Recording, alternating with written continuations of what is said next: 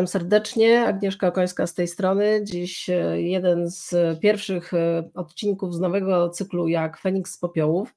Moim gościem dzisiaj będzie Sylwia Różalska-Lange, która zgodziła się być recenzentką oficjalną naszej książki jak Feniks z Popiołów, którą popełniłyśmy niedawno z e, Marysią Jaroni. Witam Cię Sylwia serdecznie. Ja na początku przepraszam za swój barowy głos, ale jestem trochę przeziębiona i nie chciałam odwoływać już naszego spotkania, bo bardzo na nie liczyłam, więc trochę będę miała dzisiaj, e, że tak powiem, inną barwę głosu. Witam Cię Sylwia serdecznie. Bardzo Ci dziękuję, że znalazłaś czas, e, żeby porozmawiać z nami dzisiaj o wypaleniu i stresie. I na początek, ponieważ nie wszyscy może znają, właśnie chciałam poprosić, żebyś tam, tam coś od siebie powiedziała. Dzień dobry wszystkim. Mhm. Jakbyś mogła też powiedzieć coś o sobie, bo zakładam, że dużo osób, które dołączyły, znają Cię, ale y, myślę, że chcę też docierać do osób, które nas nie znają. Więc żeby, żeby też miały okazję Cię poznać i dowiedzieć się, kim jesteś na co dzień, czym się zajmujesz, y, to też nada jakiś kontekst naszej rozmowie później. Mhm, bardzo dziękuję. E, po pierwsze, Agnieszka, bardzo dziękuję za zaproszenie na ten live. E, no i jak mówię, e, kim jestem o sobie, to zacznę od tego, co Ty już powiedziałaś, że jestem recenzentką, jedną z recenzentek fantastycznej książki, o której dzisiaj będziemy miały przyjemność rozmawiać. Więc to dla mnie duży zaszczyt i bardzo serdecznie za to dziękuję.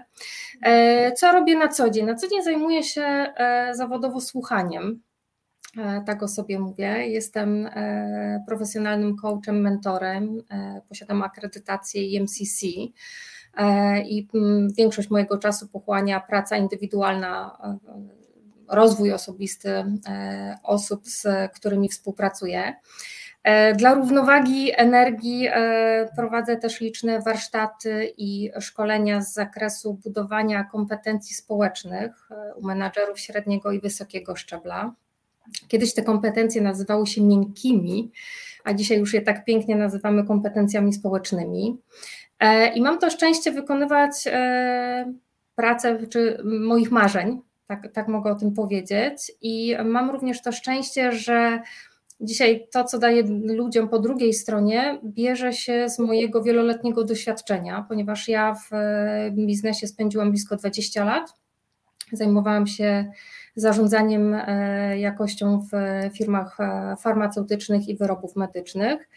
E, poza taką ścieżką merytoryczną, którą budowałam przez te 20 lat, to moją nadrzędną rolą było, była rola liderki, rola menadżerki czy rola przywódczyni.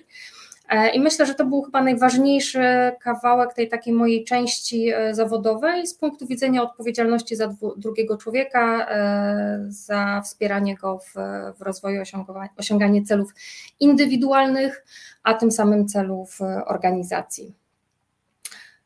Mówię też o sobie, że jestem kobietą pełniącą wiele ról społecznych, e, jak większość z nas e, kobiet, bo poza tym, że pracujemy zawodowo, poza tym, że angażujemy się w różne inicjatywy, e, ja też zresztą podobnie Agnieszka jak Ty pełnię rolę mentorki w, i w Fundacji Liderek Biznesu i w sieci przedsiębiorczych kobiet.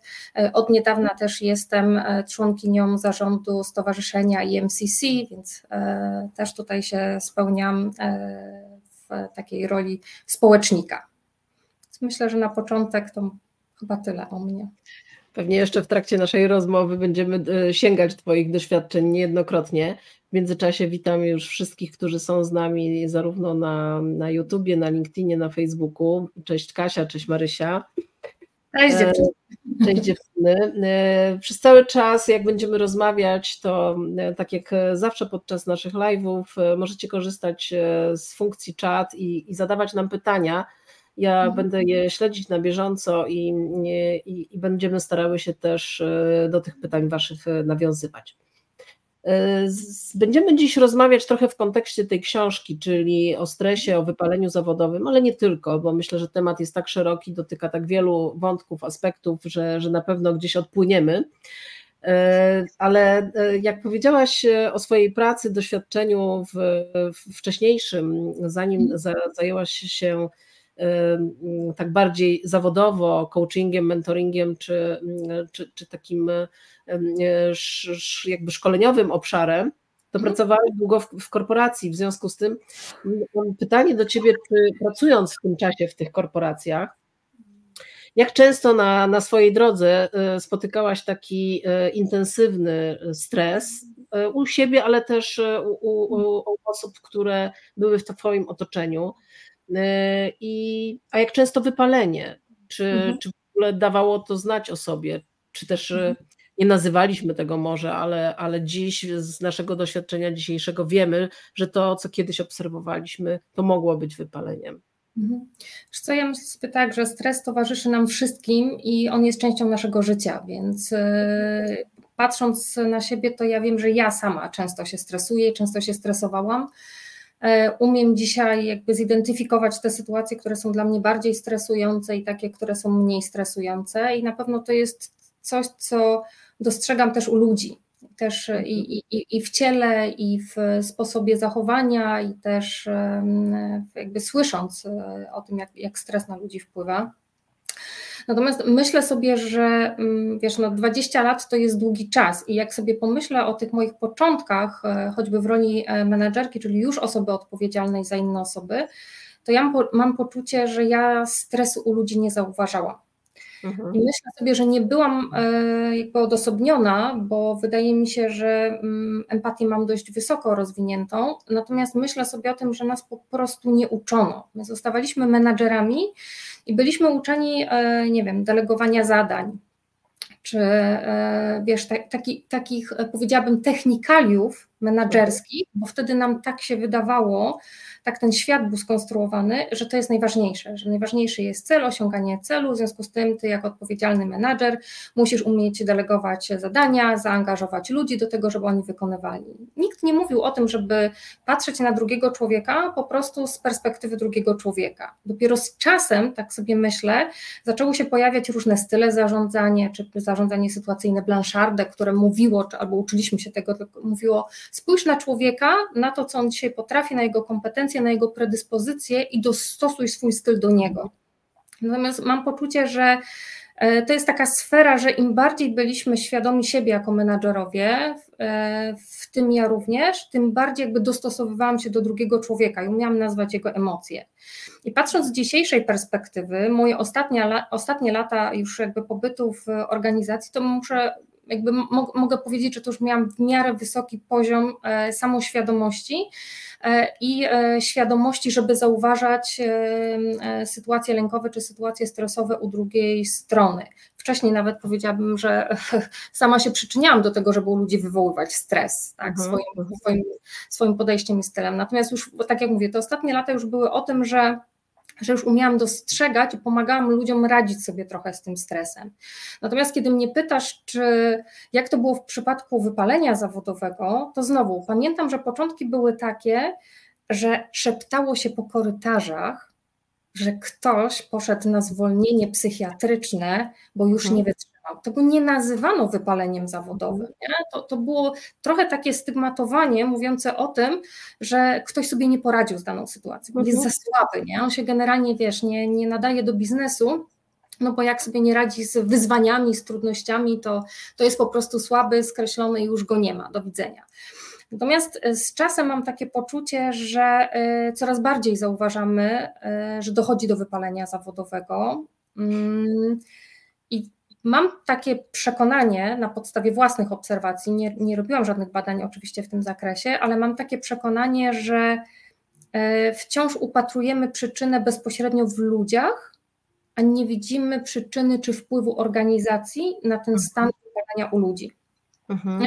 E, w ostatnim czasie miałam taką sytuację, jakaś historia, która mówi o tym, że widać, że menadżerka rozmawia z osobą ze swojego zespołu i mówi o trzeciej osobie: Słuchaj, ona już się prawdopodobnie wypaliła, ona już się nie nadaje, więc być może trzeba ją zwolnić. Nie? Więc te, tego typu patrzenie pokazuje wciąż ten stary mechanizm funkcjonowania, że e, jeżeli ty jeżeli ty się wypalasz, ty, ty nie podążasz za trendem, za nurtem, nie pędzisz e, w tym biegu, to, to się nie nadajesz. Więc to wypalenie mam poczucie, że wciąż jest tematem tabu w organizacjach. Absolutnie jest, bo szczerze mówiąc, jak powiedziałaś, że ty w ostatnich latach, będąc w korporacji, byłaś już bardziej świadoma i bardziej wykorzystywałaś umiejętność znajdowania tych symptomów w swoim zespole, to wciąż mam wrażenie, E, bo dokładnie tak samo było ze mną. Zresztą ja nigdy nie należałam do osób, które stosowały styl i nadal nie stosuję oczywiście, taki dyrektywny. I e, bardzo długo pokutował taki e, pogląd, i myślę, że w wielu organizacji, w organizacjach, w wielu miejscach nadal pokutuje, że tylko takie osoby twarde, dyrektywne nadają się do zarządzania że ktoś, kto jest za bardzo friendly, kto jest za bardzo miękki w zarządzaniu, kto jest za bardzo empatyczny, to się po prostu nie nadaje. Podczas gdy ja z własnego doświadczenia wiem, że absolutnie jest odwrotnie. Że jeżeli ty pokażesz ludzką twarz i jeszcze do tego dołożysz komunikację, o której za chwilę będziemy też e, rozmawiać, to możesz przenieść z tym zespołem góry, nawet w trudnych sytuacjach, zwłaszcza w trudnych sytuacjach, powiedziałabym. Bo w łatwych sytuacjach każdemu każdy potrafi zarządzać, tak? W, w, czasach dobrobytu albo w sytuacjach, kiedy e, biznes dobrze się kręci. No to naprawdę nie trzeba jakiegoś specjalnego kunsztu do tego, żeby tym zespołem e, dowodzić. Natomiast e, trudności przychodzą, kiedy przychodzą trudności do firmy. E, I, I wtedy ten styl dyrektywny, e, on nie zawsze się e, sprawdza, a żeby nie powiedzieć, że rzadko kiedy się sprawdza, bo na ten stres, który związany jest z sytuacją kryzysową w firmie albo ze złą passą w firmie, nakłada się jeszcze stres narzucany przez menadżera i po prostu ludzie wypinają się, powiem kolokwialnie, na biznes i na tego menadżera i mówią sobie, a rób sobie sam. I to jest jeden z elementów, o którym piszemy w, w tej książce, takie niedopasowanie zasobów do, e, do e, sytuacji.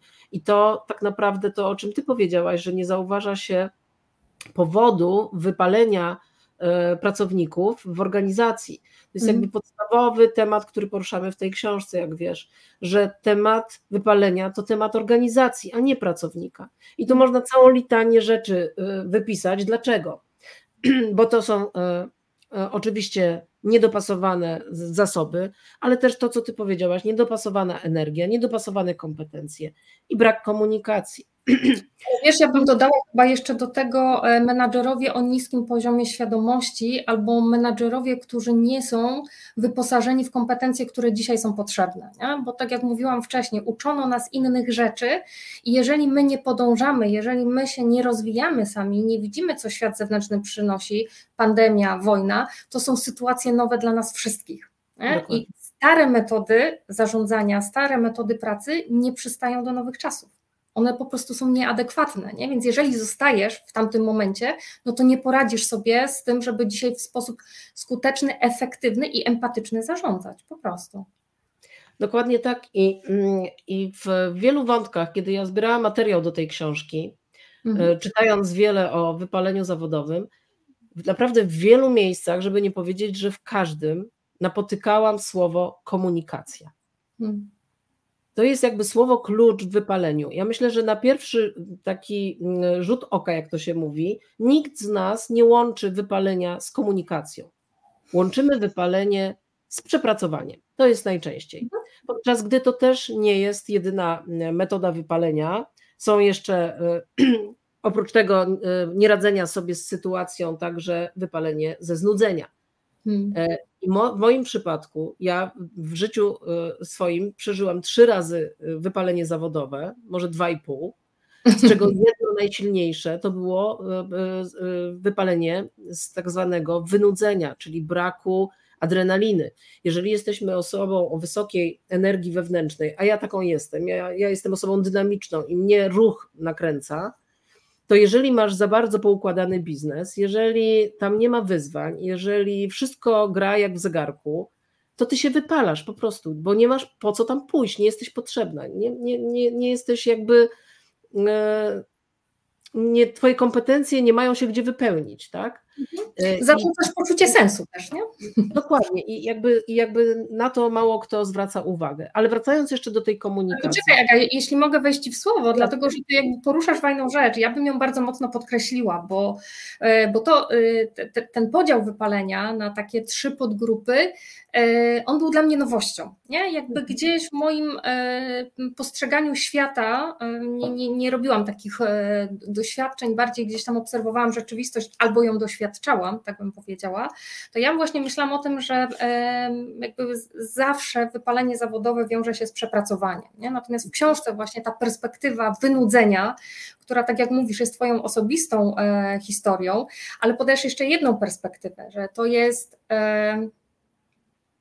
wypalenie, y, przepracowanie, wynudzenie i brak, a, brak.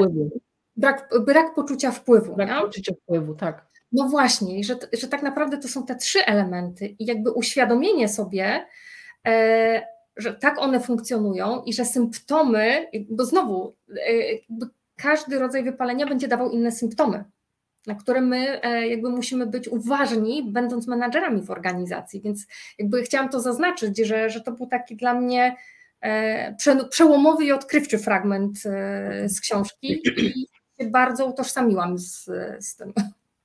Natomiast ten, ten brak wpływu i e, to z jednej strony jest brak wpływu, ale z drugiej strony brak możliwości, taka beznadzieja, czyli brak możliwości zmienienia czegoś na, w miejscu, w którym jesteśmy, to z kolei bardzo dotyka młodych ludzi.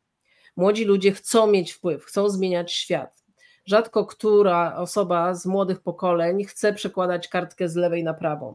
W naszych pokoleniach starszych bardzo często znajdujemy osoby, które po prostu nie wyobrażają sobie życia zawodowego inaczej. Jest im tak po prostu dobrze i absolutnie nie potrzebują zmiany. Ale młodzi ludzie też to czasy powodują, ten natłok informacji, ten, ten, ten zalew. Um, tego wszystkiego dookoła, nadpodaż produktów, e, e, reklamy, to powoduje, że my jesteśmy e, jak te elektrony w ciągłym ruchu, ciągle odbijamy się od czegoś. I te młode pokolenia wychowane właśnie trochę w, w, w takiej atmosferze, też tego potrzebują. Potrzebują zmieniać świat, potrzebują zmienić miejsce, w którym pracują, potrzebują mieć wpływ na to, E, e, na projekty, w których są. E, mhm. I brak zauważenia tego, brak dopasowania właśnie zadań do, do energii konkretnej osoby, do kompetencji, do predyspozycji, do tego, czy to jest wolny strzelec, czy to jest osoba, która lubi pracować w zespole, powoduje, że te osoby bardzo szybko się wypalają. One się wcale nie muszą przepracowywać. One naprawdę bardzo szybko czują, że nie pasują do tej układanki. I albo odchodzą, albo tracimy pracownika, nawet dobrego, albo po prostu niszczymy tego pracownika przez to, że on się wypala. Czy powiedz, czy ty e, ze swoimi klientami mm, e, coachingowymi, mentoringowymi, czy ten temat jest w tej chwili tematem na agendzie? Czy menedżerowie zauważają, że muszą zgłębiać tą tematykę i, i trochę więcej z siebie dawać? Wiesz co, myślę, myślę, że tak, zdarzają mi się takie, takie historie i o dziwo one wcale nie dotyczą właśnie tego młodego pokolenia, mhm. o, o, którym mówisz, ale pojawia się właśnie w tej generacji X, tej, tej, tej mhm. naszej generacji, mhm. generacji X, myślę, że ta późniejsza Y to też się pojawia i faktycznie jakby pojawia się wątek przepracowania i mhm. myślę sobie o tym, że jakby próbujemy go rozwikłać już per, konkretny, per konkretny klient, per konkretna klientka.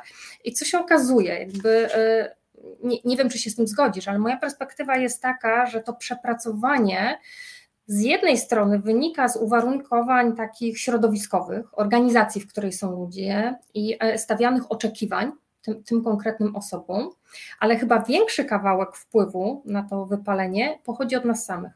Mhm osób, które dokonują interpretacji oczekiwań i dowiezienia tego, co im się wydaje, że powinno być dowiezione, w jakości, w jakiej myślą, że powinno być to dowiezione. Mam poczucie, że właśnie to nasze pokolenie jest wychowane w, w, takim, w takim etosie pracy, w takim nastawieniu na to, że, że my musimy udowadniać, że się do czegoś nadajemy, że jesteśmy wystarczający, że zaangażowanie rozumieliśmy w ten sposób, że pracowaliśmy od rana do wieczora, wiele godzin, nadgodziny, oczywiście niepłatne, bo, e, bo robiliśmy to z pasji, zaangażowania, to mocno gdzieś tam wypływało z nas. I dochodzimy do tego, że się przepracowujemy, próbujemy być perfekcjonistami, a ten mhm. perfekcjonizm to jest leczenie naszego poczucia trochę zaniżonej e, samooceny i próbujemy tutaj gdzieś tam kompensować, próbujemy dawać e, jakość ponad naszą miarę, no i dochodzimy do tego sufitu, który mówi, nie, no ja, już, ja już więcej nie mogę. Już zaczyna dziać się tyle, że po prostu kalendarz robi się czerwony, a ja już nie wiem, co mam zrobić i przekłada się to na obniżenie jakości pracy. I to jest taki model, z którym się spotykam. Wiesz, ale między perfekcjonizmem a pracoholizmem jest bardzo wątła, e, cienka linia i, e, i niestety my czasami nawet uważamy się za perfekcjonistów, a, a nie zauważamy, że już przechyliła się szala na, na, na, na tą stronę e, pracoholizmu. Mm. I też jest taki wątek w naszej książce Wypaleni pasjonaci. Mhm. Jest takie powiedzenie: znajdź pracę marzeń, a nie przepracujesz ani jednego dnia. Otóż chcę wszystkim powiedzieć, którzy nas słuchają, że to jest bullshit. Też mi się cisnęło to słowo, ale nie wiedziałam, czy wypada wypowiedzieć. Jestem tego koronnym przykładem. Faktycznie robię to, co kocham, ale tego jest coraz więcej. Słuchajcie, i tego się nie da odłożyć, tego się nie da, tego, tego, tego się nie da mm, ograniczyć, bo, bo to cię napędza, to niby ci daje energię, to ci cieszy, daje ci satysfakcję, kochasz to robić, tylko co z tego, mhm. kiedy twój organizm fizycznie jest wyeksploatowany na maksa. Mhm. No i zobacz, jak jest blisko od miłości do nienawiści, nie? Bo to wszystko, co nakręcało, cieszyło, dawało radość, w momencie, kiedy będzie w nadmiarze, w przesyceniu, zacznie być tym, czego, czego nie chcemy, czego, czego już mamy dość. Nie? Tak, ja, ja, jestem absolutnie też jakby po, po, po, tej stronie barykady, więc jakby teoria, że praca i pasja, yy, warto to absolutnie rozdzielić, ale powiem Ci, że właśnie to jest na przykład temat, który często mi się zdarza w takich rozmowach coachingowych, że ludzie potrzebują zmiany, nie są zadowoleni z pracy, którą wykonują i zaczynają e, marzyć o o takiej karierze marzeń, tak, e, cytując mhm. klasyka, czy, czy o pracy marzeń, takiej, która będzie jakby zaspokajać wszystkie potrzeby, jeżeli chodzi o realizację pasji. Mamy właśnie mhm. tutaj e, często eksplorację wokół tego tematu, żeby sprawdzić, czy faktycznie to, to o to chodzi temu człowiekowi po drugiej stronie, bo nie dość, że ma go wypełniać, realizować, dawać poczucie spełnienia, to jeszcze ma ten ktoś e, jakby dobrze na tym zarabiać. Nie? To taki najczęstszy model. Mhm. Tylko jak nas słuchacie, to też nie miejcie wyrzutów sumienia, że tak e, istnieją światy idealne i ktoś po prostu potrafi to wszystko idealnie rozdzielać. Może są tacy. E, obyśmy takich spotkały na swojej drodze. Ale, ale, my jesteśmy właśnie, ale my jesteśmy właśnie najlepszym przykładem na to, że pomimo iż teorię znamy i nawet myślimy w ten sposób, że tak jest słusznie, to bardzo często jest to niestety wdrożyć w życie i zastosować. I dzisiejszy live też jest tego dowodem, bo normalny człowiek, jak jest chory, to powinien leżeć w łóżku, a ja przypudrowałam się, żeby tu być z wami dzisiaj i żeby Sylwia e, e, mogła być też z nami i żebyśmy mogły o tym rozmawiać. I to też uważam nie jest specjalnie normalne, żeby była jasność, ale ale kochamy to, co robimy. I właśnie, i gdzie jest ta granica między tym, co kochamy, a tym, co nas trochę jednak wypala i niszczy, i jak to znaleźć? Ja mm. myślę, że wa warto zwracać jednak uwagę na symptomy, które, które daje nasz organizm. I e, Oczywiście można powiedzieć, a mój organizm nic nie zwracał, żadnych, żadnych e, sygnałów, tylko pytanie, mm. czy my go słuchamy, prawda? Wiesz co, Aga, pytanie jest też o to, o krok wcześniej. Czy my potrafimy słuchać swojego organizmu? Nie? Czy mhm. my z nim mamy kontakt? Bo zobacz, mhm. przez wie, i, i, moje doświadczenie jest takie, że ja absolutnie zaniedbywałam swój organizm przez wiele lat mojego życia. Mój organizm w ogóle y, nie miał prawa mi niczego powiedzieć, bo chora właśnie chodziłam do pracy, tak, to, to wszystko było nieważne. Oczywiście są tego konsekwencje, które, które przyszły, przyszły z czasem, natomiast ja nie dawałam szansy mojemu organizmowi, żeby, żeby on ze mną, znaczy on pewnie próbował nie, ze mną rozmawiać, tylko ja tych sygnałów nie odbierałam.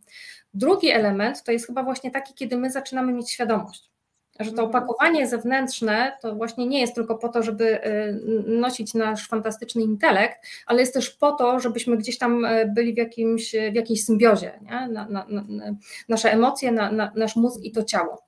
I to ciało jest naszym przyjacielem, absolutnie. I to ciało nam mówi o tym, to czego my potrzebujemy. I my, nasza głowa jest to w stanie fantastycznie zracjonalizować, nie? Co, co to ciało nam mówi. Te, te wszystkie dolegliwości, nie wiem, psychosomatyczne, które się pojawiają, bóle głowy, które mi towarzyszyły przez e, wiele, wiele lat e, pracy w korporacji, tak? Mhm. Zaniedbywane, pomijane E, obudzenie się w nocy między drugą a trzecią e, godziną w, nocy też jest o tym, że to są symptomy, które przychodzą do ciebie i ci mówią: Halo, już, już za dużo, nie? już jest absolutnie czas na zatrzymanie i zmianę tego, co robisz. I to, co ty dzisiaj powiedziałaś, że powinnaś być może leżeć w łóżku i tak dalej, e, nie wiem, czy tłumacząc trochę, czy usprawiedliwiając, ale myślę sobie o tym, że okej, okay, ty, ty, już wiesz, nie? Ty już wiesz, czy zrobienie tego live'a tu i teraz jest jeszcze tym elementem, który ty zrobisz, czy to już jest ten pas, gdzie ty powiesz nie, ja, ja już mam tyle własnych doświadczeń, że to nie jest na tu i teraz.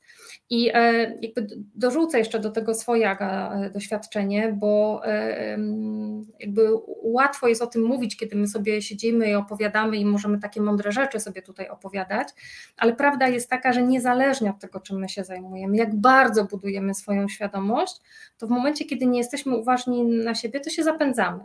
To jest mój przykład też, tak? Właśnie to powiedziałam, że mam fantastyczną pracę, uwielbiam to, co robię, i zdarzają mi się momenty zapędzania, takiego pracoholizmu. Nie?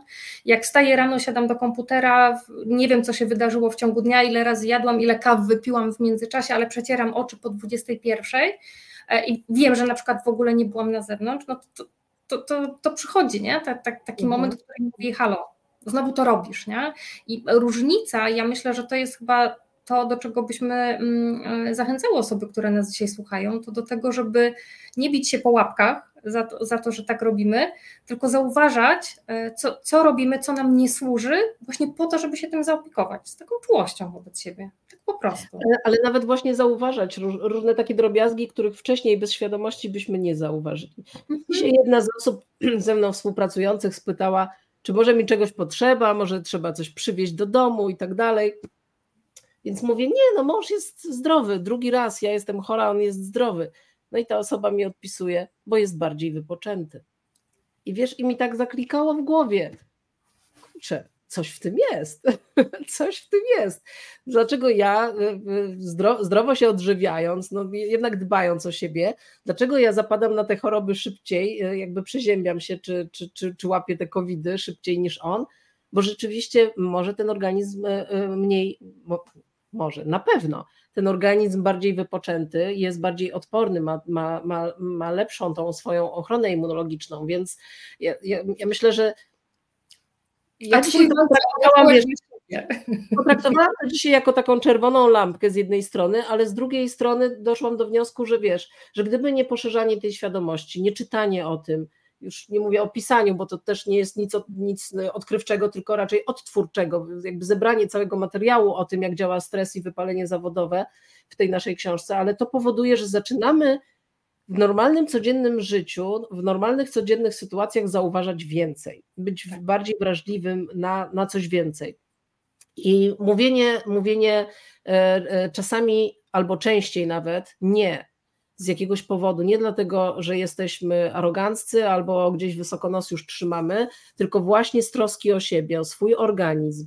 E, I wczoraj rozmawiałam na przykład ze swoim synem, pozdrawiam go, jeżeli będzie oglądał, który ja był na spotkaniu, który był na spotkaniu autorskim i właśnie się o tym live coś, e, coś, coś wczoraj żeśmy rozmawiali i on mówi tak, wiesz, byłem na takim spotkaniu autorskim niedawno i taka jedna mądra kobieta mówiła, że trzeba umieć mówić nie.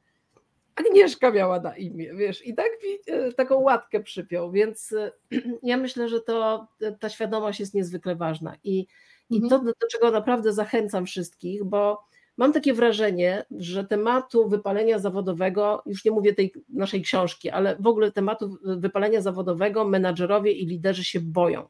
Mhm. Boją się tej świadomości, bo uważają e, zbyt pochopnie, że pracownik, który przeczyta taką książkę, dowie się, jak to bardzo niedobra jest firma, w której on pracuje, jak to powinno być cudownie i wodotryski powinny mu być dostarczone, i nagle zacznie więcej chcieć albo rzuci firmę i odejdzie. Podczas gdy ta książka jest zupełnie o czymś innym. Ona jest o tym, jak to proste rzeczy są, które wystarczy zauważać, które wystarczy zacząć stosować na co dzień małymi kroczkami, żeby budować higieniczne środowisko pracy wokół siebie. Bo nie możemy zmienić całej firmy, w której pracujemy. Nie mamy takiej siły. Nawet jeśli jesteśmy, nie wiem, tak jak ja jestem w zarządzie, nie jestem w stanie zmienić całej korporacji, w której pracuję, ale w swoich małych zespołach jestem w stanie wprowadzać trochę bardziej higieniczne e, warunki pracy, jeżeli tylko będę chciała i jeżeli tylko tą wiedzę będę posiadała. to uzupełniając, ja tylko powiem, bo właśnie się zastanawiałam, czy to teraz mi przyszło do głowy, czy już wcześniej miałam taką refleksję, że jakby nawiązując do tego, o czym mówisz, o czym jest książka, więc ja faktycznie też pisząc recenzję napisałam o tym, że to jest kompendium wiedzy psychologicznej i praktyczny poradnik, jak żyć bardziej szczęśliwie. To, to jest o tym. Pokażę jeszcze raz. Więc to nie jest dla tych osób, e, które doświadczają wypalenia z poziomu pracownika, ale to jest przede wszystkim dla menedżerów jak przygotować menadżerów, jak zbudować nową kompetencję, jak nauczyć menadżerów empatii i dostrzegania symptomów, żeby zareagować na to, co dzieje się z pracownikiem. Bo ty powiedziałaś jeszcze o tym, że, że, że, że menadżerowie boją się tego, że pracownicy przyjdą i będą roszczeniowi, a ja myślę sobie o tym, że menadżerowie też boją się tego, że nie potrafią rozmawiać z ludźmi. Bo ty rzuciłaś wcześniej słowo komunikacja. Ja myślę, że to jest właśnie ta największa trudność, która jest dzisiaj u współczesnych menadżerów Wiesz, i, i jest taki program, z którego e, szkole, taki pięciostopniowy moduł, gdzie zaczynamy od budowania zaufania. Tam jednym z elementów jest empatia. Ja na szkoleniach bardzo często słyszę, u mnie z empatią słabo, ja to się na empatii nie znam, ja tu w ogóle nie mam empatii. I to jest bardzo częsta deklaracja, mhm. która się pojawia. Ona częściej się pojawia po stronie mężczyzn niż po stronie kobiet, ale takie deklaracje gdzieś tam padają. Mhm. Bo, ludzie my, bo ludzie nie wiedzą, albo mają takie, takie poczucie, że w momencie, kiedy przyjdzie do niego e, pracownik, pracowniczka i zacznie płakać, to ten człowiek, który jest w roli menadżera, nie ma pojęcia, co z tym zrobić. Jest po prostu absolutnie nieprzygotowany do tego, żeby poradzić sobie w takiej sytuacji. Mhm. Zgadzam się z Tobą w 100%, ale wracając też do takich sytuacji trudnych w firmach, bo przecież mamy trudne sytuacje, jakby pandemia to była taka hardkorowa, ale na co dzień mamy jakieś zmiany organizacyjne, nie wiem, kogoś musimy y, przesunąć na inne stanowisko, czasami nawet zwolnić, musimy jakiś konflikt w zespole rozwikłać, mamy mobbing, mamy jakieś inne rzeczy, tak. mnóstwo rzeczy na, na, na normalnym, standardowym dniu pracy mogą się nam wydarzyć. I nic, naprawdę nic tak nie pomaga, jak otwarta, szczera rozmowa i komunikacja, bo bardzo często jest tak, że nam się tylko wydaje, że my rozumiemy, co myśli hmm. druga strona. Nam się wydaje, że sytuacja jest biało-czarna, że tak jest albo tak nie jest, koniec, kropka. Podczas gdy e, zaczynamy rozmawiać i okazuje się, że ta wbrew pozorom prosta sytuacja jest tak skomplikowana, jest tak wielowątkowa, E, na to się nakładają jeszcze e, indywidualne emocje i doświadczenia poszczególnych osób, i to się robi taki patchwork, który trudno było nam sobie wyobrazić wstępnie, myśląc o tej sytuacji. Dlatego ta komunikacja jest tak ważna, bo czasami trudny komunikat, ale likwiduje te legendy korytarzowe. I daje poczucie bezpieczeństwa. Które są najtrudniejsze.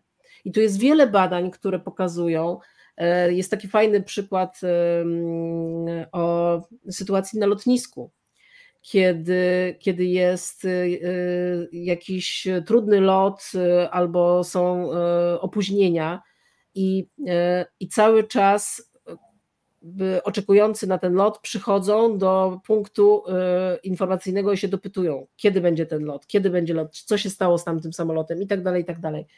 I badania pokazują, że wystarczyło puścić komunikat, że nie wolno opuszczać lotniska, należy siedzieć w miejscu, gdzie będą słyszalne komunikaty i na bieżąco te komunikaty będą informowały i ten człowiek nie dowiedział się nic więcej niż wiedział przed chwilą, ale wiedział, co będzie kolejnym krokiem że jak się coś stanie jaśniejsze, to będzie komunikat i on będzie dostępny w tym miejscu i należy na ten komunikat czekać.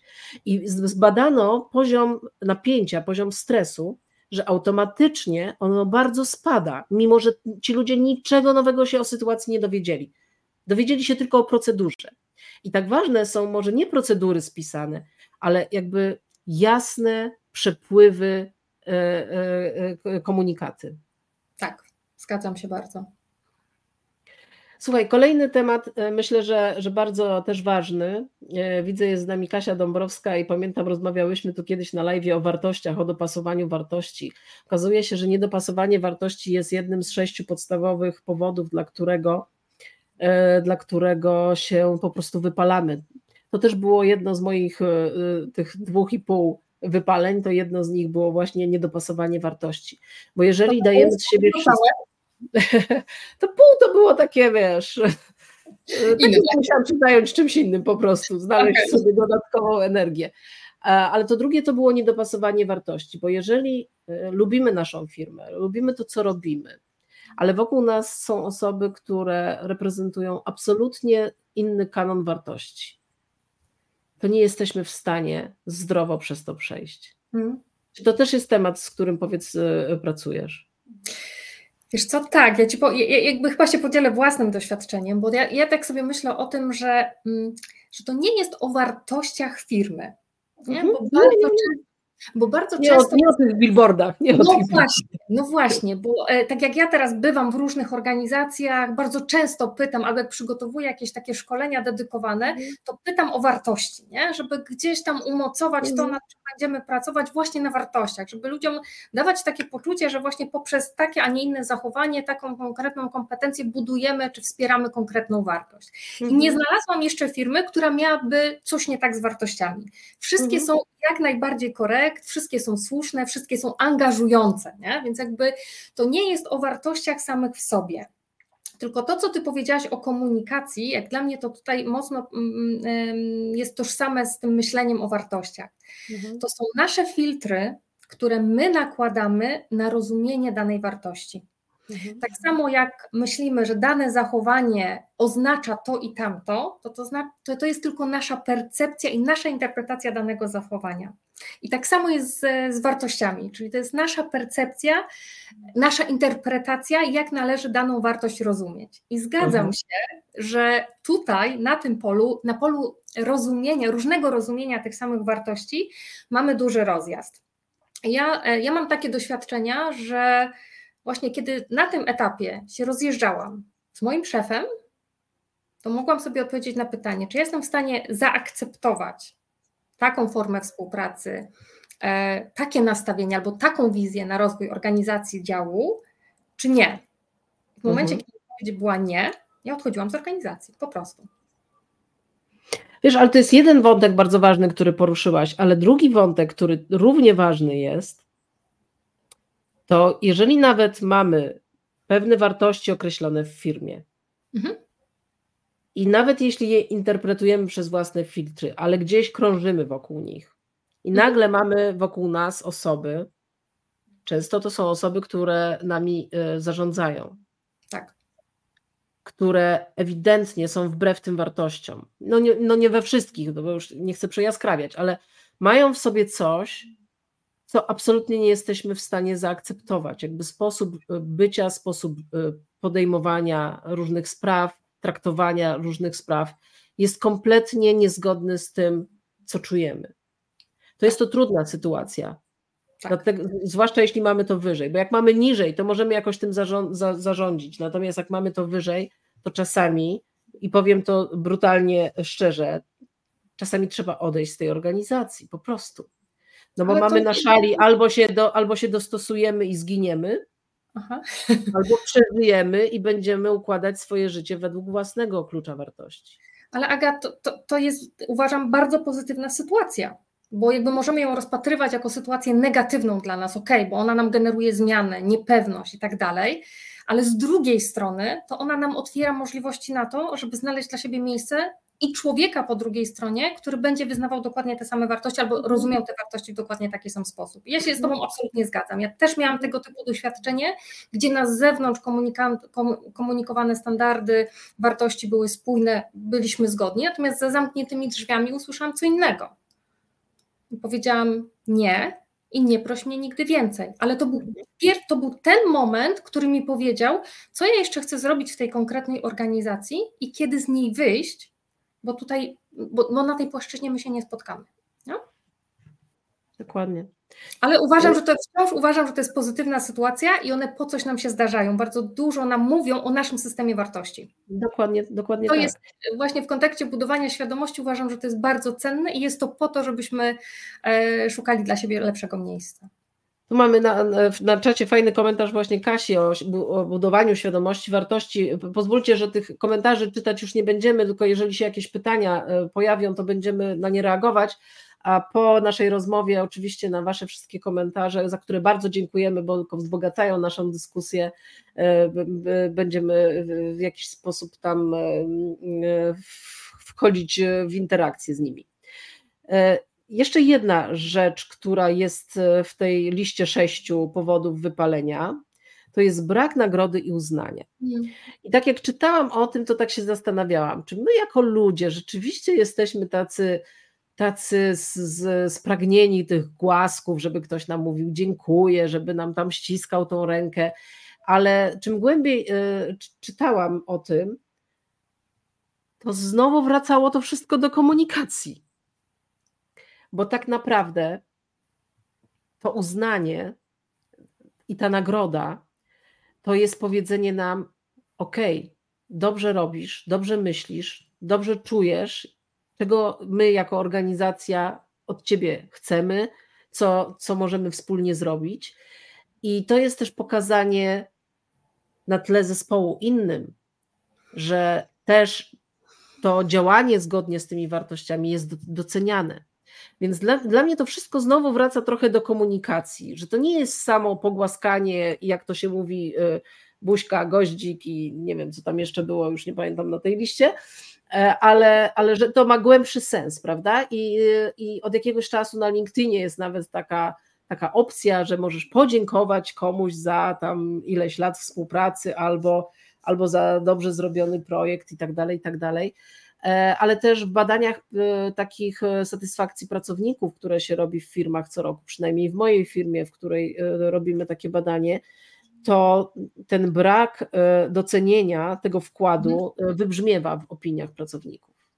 No właśnie, wiesz, ale mnie się bardzo podoba to słowo, które użyłaś teraz, czyli docenienie, nie? bo jakby na początku zapowiedziałaś o, o, o nagrodzie albo o głaskach. To są takie mhm. dwie dla mnie e, wa wartości. Specjalnie kontrowersyjnie to tak. No, no, no właśnie, i te, i te, głaski są dla mnie takimi, e, tak, i jeszcze ton, w jakim to wypowiedziałaś, czy my naprawdę potrzebujemy, to mhm. dziękuję, wiesz, to tak to brzmiało. A to nie jest o tym dla mnie, nie? To jest o tym, co jest dla mnie gdzieś po środku. Nie zawsze to mhm. muszą być wielkie nagrody. Kiedyś mówiło się o tym poklepaniu e, przez szefa. E, ludzie się trochę z tego śmieją do tej pory, ale znowu, na podstawie doświadczeń często opowiadają o sytuacjach, kiedy na forum właśnie zostali uznani przez osobę, która e, jest dla nich autorytetem, która ma dla mhm. nich znaczenie. Zrobili rzecz, o której dowiedzieli się inni. I mimo tego, że nawet to się prześmiewa, nawet same te osoby o tym mówią, że to jest e, być może niepotrzebne i tak dalej, ale czują się docenione czują się zauważone. Zauważone. Tak potrzebujemy zauważenia, bo mhm. po co my często jesteśmy w firmach? Nie? Oczywiście są osoby, które przychodzą do pracy po to, żeby wbijać przysłowiowym e, młotkiem gwoździe, tak? ale większość z nas przychodzi z poczucia jakiejś misji, ma jakiś wyższy cel. Nie? Jak mówi mhm. Simon Sinek, mamy swoje po co my to robimy. I to mhm. nie jest dla tej codzienności, dla wykonywania jakichś e, takich zwykłych aktywności. Nadajemy sobie cel temu, co robimy. I to docenienie jest potwierdzeniem, że to, co ja robię, ma sens. A poczucie sensu angażuje bardziej i jednoczy ludzi do tego, żeby im się chciało chcieć. Jak się patrzy na te sześć powodów, to one bardzo ze sobą e, korespondują, one zazębiają się. To nie jest nigdy tak, że mamy tylko jedno, bo ktoś nas nie docenił, to się wypaliliśmy. To bardzo często jest miks różnych e, e, historii i przeważnie organizacje, które są, jak ja je nazywam, niehigieniczne, mają przeważnie wszystkie sześć tych uwarunkowań, które powodują, że ludzie się wypalają. Czasami jest tak, że więcej jednak jest w nas. To znaczy, to nie jest tylko tak, że jest tylko i wyłącznie wina organizacji, żebyśmy sobie powiedzieli to jasno. Czasami to wina też jest w nas, dlatego że właśnie niehigienicznie żyjemy. Albo że sobie wyobrażamy, że coś jest naszym y, y, dopasowanym zawodem, a nie jest bo na przykład skończyliśmy studia i musimy się z tym męczyć do końca życia. Nie myślimy o tym, że mamy wpływ na to, jak pracujemy, gdzie pracujemy, jaką zmianę możemy w życiu dokonać. E, my jesteśmy tego przykładem, że zmianę można zrobić e, wszędzie, w każdym wieku i znaleźć sobie jeszcze mnóstwo innych pomysłów na, na, na bycie. Więc e, jakby też zachęcam do tego takiego eksplorowania siebie, do, do poszukiwania, gdzie nam jest lepiej, gdzie, gdzie nasza energia lepiej jest spożytkowana. A jeśli jesteśmy menadżerem, liderem, to też myślę, że bardzo ważne jest, y, to teraz już nie, nie budzi takich negatywnych y, konotacji, emocji, y, że chcemy nasz zespół testować, że chcemy robić jakieś badania kompetencji, badanie predyspozycji czy, czy charakterów. Myślę, że to można naprawdę fajnie połączyć z jakąś integracją, z jakimś wspólnym warsztatem budowania jakiegoś więzi zespołu, a jednocześnie dowiadujemy się o, o sobie bardzo dobrze i i, wtedy świadomy lider jest w stanie, bazując na tej wiedzy, bazując na, na, na tym, co się podczas takich spotkań dowiaduje, zbudować y, ten zespół na nowo, rozdzielić obowiązki na nowo, dopasować trochę do energii właśnie i do tych kompetencji i przez to zyskuje cały zespół, nie tylko ta jedna osoba, która wcześniej była y, niedopasowana. Wiesz, wystarczy czasem zapytać. I ludzie tak, powiedzą, prawda? Wiesz, mi się wydaje, że jakby e, i, I, tak sobie też myślę, że ta odpowiedzialność menedżerska ona jest duża. Właśnie młodzi menedżerowie mówią, że sobie nie zdawali sprawy z tego, jak, jak to jest duża. Ale mhm. wydaje mi się, że im, im, jesteś bardziej zaawansowana w tej roli, to coraz bardziej dochodzisz do tego, że tak naprawdę wracasz do podstaw, do takich zwykłych ludzkich zachowań, jak właśnie e, zadanie pytania z chęcią, żeby usłyszeć e, na nie odpowiedź, z takim żywym mhm. zaciekawieniem drugim człowiekiem i to wszystko przychodzi.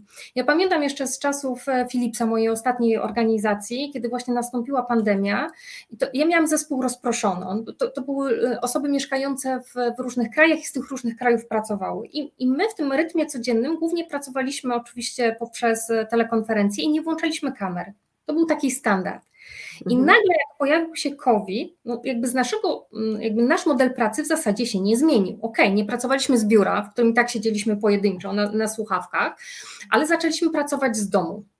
I mieliśmy z zespołem taką umowę, że to jest czas na to, żebyśmy my się zintegrowali jako zespół jeszcze bardziej. Więc umawialiśmy się, że włączamy kamery, i mhm. umawialiśmy się na to, że zaczynamy poznawać się na nowo.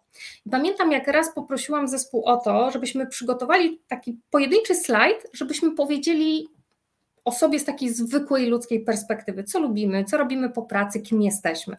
I moje największe zaskoczenie, jakie wtedy było, to chłopak, który zajmował się w moim zespole takimi tematami rejestracyjnymi, dla mnie mega nudny temat, którym absolutnie nie mogłabym się zajmować.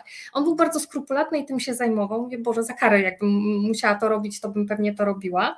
I nagle on przynosi ten slajd i on pokazuje, że on jest tancerzem. I on brał udział w czeskim tańcu z gwiazdami, był e, osobą partnerującą gwiazdą. I on nam puścił filmik. I ja nagle go zobaczyłam w totalnie innym świetle. To był totalnie mhm. inny człowiek dla mnie. I to doświadczenie, które zrobiliśmy, słuchajcie, tak nas otworzyło, że my już później nawet włączaliśmy sami kamery i te, te teksty dziewczyn na zasadzie ja dzisiaj nie włączam, bo nie mam makijażu. Słuchajcie, to już nie było ważne. Nie? My, powinni, my robiliśmy takie rzeczy, była godzina 17, kończyliśmy, mówiliśmy ok, to teraz świętujemy urodziny. Każdy nalewał sobie coś tam do kieliszka, na co miał ochotę i mieliśmy pół godziny na to, żeby po prostu rozmawiać o czymkolwiek, każdy siedział przed kamerą. To nas zintegrowało, to nas zjednoczyło, mimo mhm. tego, że byliśmy daleko i mimo tego, że z punktu widzenia formy naszej pracy, jakby nic nie musiało ulec zmianie, to była nasza inicjatywa nie? i my to zrobiliśmy. I to w kontekście Agnieszka tego, co ty mówisz, że to nie tylko organizacja, ale to też bardzo dużo zależy od nas, co my zrobimy z danym miejscem, z daną rolą, która jest nam powierzona i z tym, w jaki sposób my będziemy interferować z ludźmi.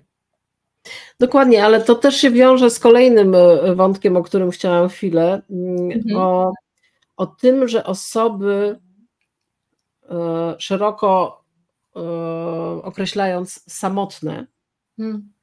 są grupą, jedną z, grupą, z grup ryzyka osób, które się wypalają mm, szybciej. I, I to nie mówimy tylko o takich osobach samotnych, e, które po prostu nikogo nie mają, same mieszkają e, i, i taką, taką typową, e, tradycyjną, o takiej typowej tradycyjnej samotności nie myślę. Myślę o takiej samotności, która jest samotnością dzisiejszą. My jesteśmy 24 godziny na dobę online, mamy mnóstwo lajków i kontaktów osób w mediach społecznościowych dbamy o nasz wizerunek zewnętrzny, o nasze relacje. Natomiast pytanie, czy my faktycznie w tym wszystkim nie jesteśmy jednak samotni? Czy w tym natłoku nie jesteśmy samotni? I jest taka fajna książka o Nowym Jorku, z której ja e, kawałek zacytowałam w naszej książce, bo bardzo mnie ten jeden e, rozdział w tej książce e, mm, zatrzymał, że Kiedyś w Nowym Jorku w metrze była taka reklama smartfonów. Po co wymyślono smartfony? Żeby więcej nie trzeba było dzwonić. Bo będzie można napisać i odhaczone, i mamy z głowy, tak? Nie trzeba do kogoś zadzwonić, nie trzeba go wysłuchać, nie trzeba powiedzieć coś od siebie, że my w tym całym natłoku staliśmy się bardziej zamknięci w sobie, wyobcowani i samotni. I mam takie wrażenie, przynajmniej z mojej obserwacji, mam nadzieję, że to nie jest tylko moja obserwacja, że na szczęście zaczynamy z powrotem dbać o te relacje, o takie normalne spotkania, o, o, spotkania e, fizyczne, o e, nawiązywanie relacji przyjacielskich. I oby to był dobry trend, bo, bo to też pokazuje, że jednak potrzebujemy drugiego człowieka, żeby czuć się mhm. bezpiecznie w naszym środowisku. Mam nadzieję, że też jestem po tej stronie osób wierzących, że to zaczyna się zmieniać. Mhm. E, też jak mówiłaś, przyszło mi do głowy, że czasem e, by, bycie samemu wcale nie oznacza samotności, a, a, można być samotnym w tłumie i to chyba też mhm. E, cytujesz w książce Robina Williamsa, jeśli, jeśli dobrze kojarzę, ale to właśnie o tym jest i o takim poczuciu, że, że y, bo my z pozoru właśnie jesteśmy, jesteśmy w tłumie, nie? tak jak mówisz, jesteśmy cały czas y, online, y, natomiast faktycznie nie widzimy tego, kto, je, kto jest wśród nas samotny. Nie? Jeżeli e, poczucie bycia w, w, jakimś, y, w jakiejś grupie jest poprzez lajki, to faktycznie jesteśmy bardzo samotni. Mhm. I ja mam poczucie, że nadużywam telefonu, nadużywam tego wszystkiego, co przychodzi do mnie z internetu, ale widzę tym bardzo duże przesycenie i widzę bardzo dużą potrzebę właśnie takich kontaktów fizycznych, nie? takich zwyczajnych.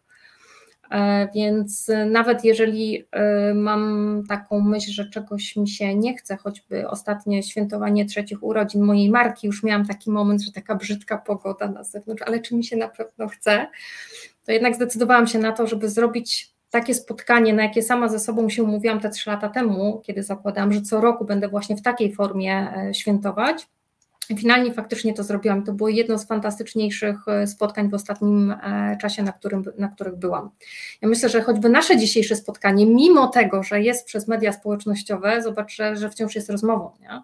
Oczywiście nie dopuszczamy innych osób do tego, żeby zabierały głos, ale jakby uczestniczą gdzieś w naszej rozmowie i to, to już zaczynamy tworzyć jakąś małą społeczność i, i, mówimy o tym, że jest potrzeba, żeby, żeby tematy poruszać i o nich rozmawiać po prostu. Także chcę wierzyć, że, że tego potrzebujemy i w tę stronę idziemy. Ja myślę też, że to jest tak, można to dobrze zaobserwować, e, o, o czym mówisz, teraz dużo latałaś, Aka, nie? więc to, e, spędzałaś dużo czasu na lotnisku, to jak idziesz i się rozejrzysz, to widzisz, czy ludzie siedzą cały czas w telefonach, kiedyś siedzieli w książkach, dzisiaj siedzą w telefonach ja zaczynam zauważać w takich miejscach, czy w restauracjach, kawiarniach, nawet coraz więcej osób pojedynczych już odkładających telefony i mam nadzieję, że to jest dobry znak. Jeszcze wiesz, w samolocie, jak ktoś siedzi z nosem w telefonie, to jest, jeszcze jestem w stanie zrozumieć. Najgorzej jest, jeżeli siedzisz w restauracji, mhm. widzisz e, e, pary, rodziny, e, bądź też znajomych i co do zasady poszli tam, żeby spędzić razem czas a każdy spędza czas ze sobą z nosem w telefonie. To jest najgorsze. E, I, i, I, rzeczywiście, ale książki wracają. E, myślę, że nawet książki papierowe wracają. Cieszę się bardzo z tego powodu. Nie dlatego, że wydaję książki, tylko dlatego, że kocham książki i kocham je czytać, i też papierowe. E, I myślę, że to też jest taki moment zatrzymania się, mhm. korzystania trochę innych zmysłów, trochę innej części mózgu E, ostatnio bardzo mnie pasjonuje neuronauka i to, co się dzieje w naszym mózgu, jak e, my jako ludzie sobie e, radzimy z mhm. dopaminą. Dopamina to też jest duży wątek, który gdzieś tam się z wypaleniem i ze stresem bardzo mocno łączy. My mamy system dopaminowy bardzo rozchwiany jako ludzie w dzisiejszych czasach, bardzo, bardzo mocno rozchwiany. Jest niezwykle trudno doprowadzić do takiego balansu, gdzie ona się nie odchyla w jedną albo w drugą stronę. Stąd też tyle uzależnień, najróżniejszego typu uzależnień, także od mediów społecznościowych czy od telefonu, bo to są wszystko szybkie nagrody, to są szybkie, e, e, szybkie mm, e, tak zwane wylewy dopaminowe i myślę, że my musimy sobie raz na jakiś czas taki post dopaminowy po prostu robić w jakikolwiek sposób, dopasowany do nas, do naszego do naszych potrzeb, do naszego trybu życia, ale jednak robić sobie coś, co, e, e, co spowoduje, że się, że się zatrzymamy. E, wczoraj przed snem słuchałam sobie, słuchałam sobie mm, fajnej takiej, takiego monologu Pauliny Smaszcz. Mhm. To jest typowy cykl do poduszki. I Paulina mówi takim bardzo cichym, naprawdę melancholijnym głosem, ale mówi o tak ważnych rzeczach że, że naprawdę wczoraj na, na, na moje potargane chorobą ciało i umysł ta rozmowa była jak plasterek na, e, na ranę i naprawdę zachęcam do wysłuchania, e, bo, bo jest tam mnóstwo o obcowaniu z przyrodą, o ciszy, o słuchaniu, o dotykaniu, o wąchaniu, o wszystkich zmysłach, o których po prostu zapomnieliśmy i tylko używamy wzroku ostatnio, bardzo często który nam bardzo mocno wysiada już przez to e, niebieskie światło. Mm, ale na koniec jeszcze, bo już e, niestety kończy nam się godzina i mogłybyśmy tak pewnie do jutra, ale chciałam jeszcze o dwóch rzeczach e, powiedzieć, które mnie bardzo zaskoczyły, też zgłębiając temat wypalenia zawodowego i stresu. Jeden z nich e, absolutnie zupełnie mnie zaskoczył, bo czytam wiele książek rozwojowych i mogę powiedzieć, że w nich się wiele rzeczy powtarza i mm. są podawane w różnych układach, z, z różną dozą e, e, jakiejś eksperymentów bądź też doświadczeń osoby, która o tym pisze, ale takiego naprawdę odkrywczego, żebym powiedziała, o, o tym to nie wiedziałam. To bardzo rzadko mi się zdarza ostatnio. Mhm. I, e, I czymś takim było dla mnie pułapka przyspieszenia, mhm. przyznam szczerze.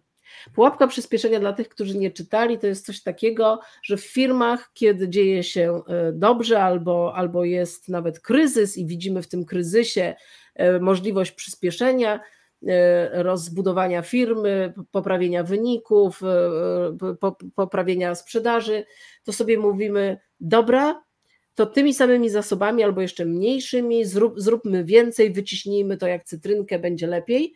E, takim, e, taką metodą są też różnego rodzaju benchmarki, które robi się w firmach. Pokazuje się, który z wydziałów albo który, która ze spółek jest lepsza, do, lepsze wyniki osiąga.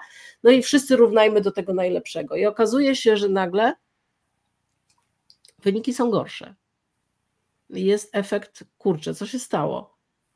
I to jest właśnie ta pułapka przyspieszenia. To jest coś, co bardzo mocno też wypala ludzi, czyli wpadamy w te kołowrotki, kręcimy coraz szybciej, a okazuje się, że na końcu wcale wyniki się nie poprawiają, tylko się pogarszają, bo ludzie się po drodze wypalają. I myślę, że to też jest bardzo ważny e, element, o którym powinno się głośno trąbić w firmach, żeby to zauważały, bo ja nie mówię, żeby nagle każdy teraz powiedział, nie, mi nie zależy na lepszych rezultatach, mi nie zależy na poprawie efektywności. Jakby nie jestem e, osobą e, nieświadomą i, nie będę mówiła takich rzeczy. Natomiast uważam, że świadomość tego, że to tak działa, jest ważna. Wiesz co, ja myślę, że ta świadomość, o której mówisz, to ona się przełoży też na te cyfry, na te benchmarki, które będą robione, no bo przy tej pułapce przyspieszenia zaczyna dziać się efekt taki, że jak już jest prze, przegięta ta krzywa Gaussa, która mówi o tym, że już jest za dużo, już ta organizacja, która jest, nie jest w stanie e, podołać, to co się dzieje z ludźmi? Ludzie zaczynają odchodzić, ludzie, ludzie się wypalają, ludzie chodzą na zwolnienie, ludzie uciekają, wybierają inną organizację, która będzie dla nich bardziej komfortowa, no i efekt jest taki, że te wyniki, tak jak powiedziałaś, nie są dowożone. Więc jest ta statystyka, która również za tym stoi, która pokazuje, to, to nie jest właściwa droga. E, ja mogę tylko podrzucić, bo chyba jest taki webinar i badania zrobione przez ICANN Institute. Tak, tak, ja to, ja to słuchałam. No właśnie, więc e, tam jest ten, jeżeli ktoś mhm. byłby zainteresowany, to, to myślę, że to, tego można Polecam, posłuchać. bardzo dobre, bardzo dobre. Tak, tak, tak. Przeprowadzone badania i te, też mówiąc o tym, jak właśnie ta pułapka przyspieszenia działa, także tak, to ten, ten właśnie ten webinar mnie zainspirował do tego, żeby, żeby o tym napisać, bo absolutnie od nich się o tym dowiedziałam, także, mhm. także polecam wszystkim. No i na koniec, żebyśmy tak optymistycznie, bo już nam godzina wybiła, w mojej książce też na końcu e, piszę o tym, że taka starodawna japońska metoda jak Ikigai może, może stać się jakimś antidotum na to, żebyśmy się w życiu nie wypalili. E, I w związku z tym chciałam Ciebie spytać, czy może gdzieś już powoli dotykasz tego Ikigai?